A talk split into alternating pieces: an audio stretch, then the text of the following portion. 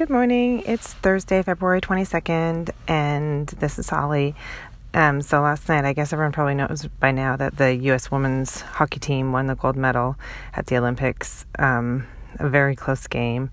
Um, the closest match you could ever imagine. It was um, 2 2, and then they had to go through overtime, and then a shootout, and the shootout went six rounds um, before the U.S. was able to get one shot that um, in a round that Canada did not score. So, anyways, um, the U.S. goalie Rooney, yeah, she was pretty incredible. She's um, a rookie goaltender with respect to Olympic performances, and and she was incredible. Um, in net for Canada was Szabados, and she was also incredible. She's this was her third Olympics, I believe. So she's a veteran of three Olympics. Anyways, so um, it was a really exciting moment. The U.S. women were um, celebrating pretty pretty intensely afterwards. It was impressive. Um, you know, I have to say it was kind of a win for U.S. hockey's in general because the shootout goals, uh, the shots, it was a true showcase of excellence in terms of what these women were able to do in their shooting and actually in the saving. Uh, so, um, that was I don't know anyone who didn't watch the game has to watch the highlights because that was really really impressive. Um, woman, the women's hockey has gotten to such a high level. It, it was um, it was just mind blowing. In case you want to compare it to a level of men's hockey, which I thought this was interesting. I heard that the women, the Canadian women's hockey Olympic team practices against midget triple A men when they want to have a team to practice against. It is one of their uh, competitors in the women's leagues. But anyway, so midget triple A. Um, that is some incredibly good hockey. Um, I guess that's probably pretty close to WHL level.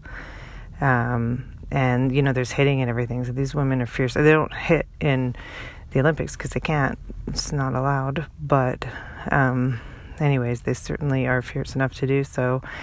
Uh, so, yeah, midget AAA. When I was watching earlier in the Olympics, when I was watching, I believe the Korean women play, I sort of speculated to myself that it looked like it was about bantam level. So that's like 14U. So that that in my mind is sort of the differential between the weaker teams in the Olympics and the strongest teams. Um, Anyways, and I also thought it was really interesting to hear the commentators when they were watching the women's game, they were comparing the style of play between the USA and Canada. And interestingly, and validating some points I'd made, they had very similar observations in terms of Canada playing as a team and the US playing as a collection of players with amazing skills. And that's exactly what I was talking about in my observations in minor hockey and just in the mentality in the US organizations that I've been in is um, it's hard to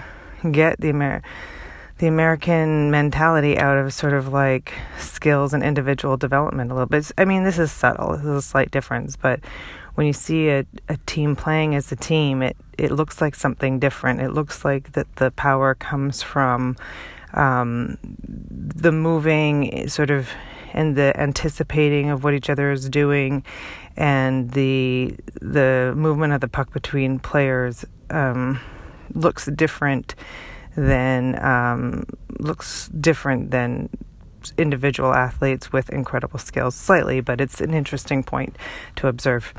Anyways, um, that's my quick rundown of the women's Olympic gold medal game, and uh, there's some men's hockey coming up.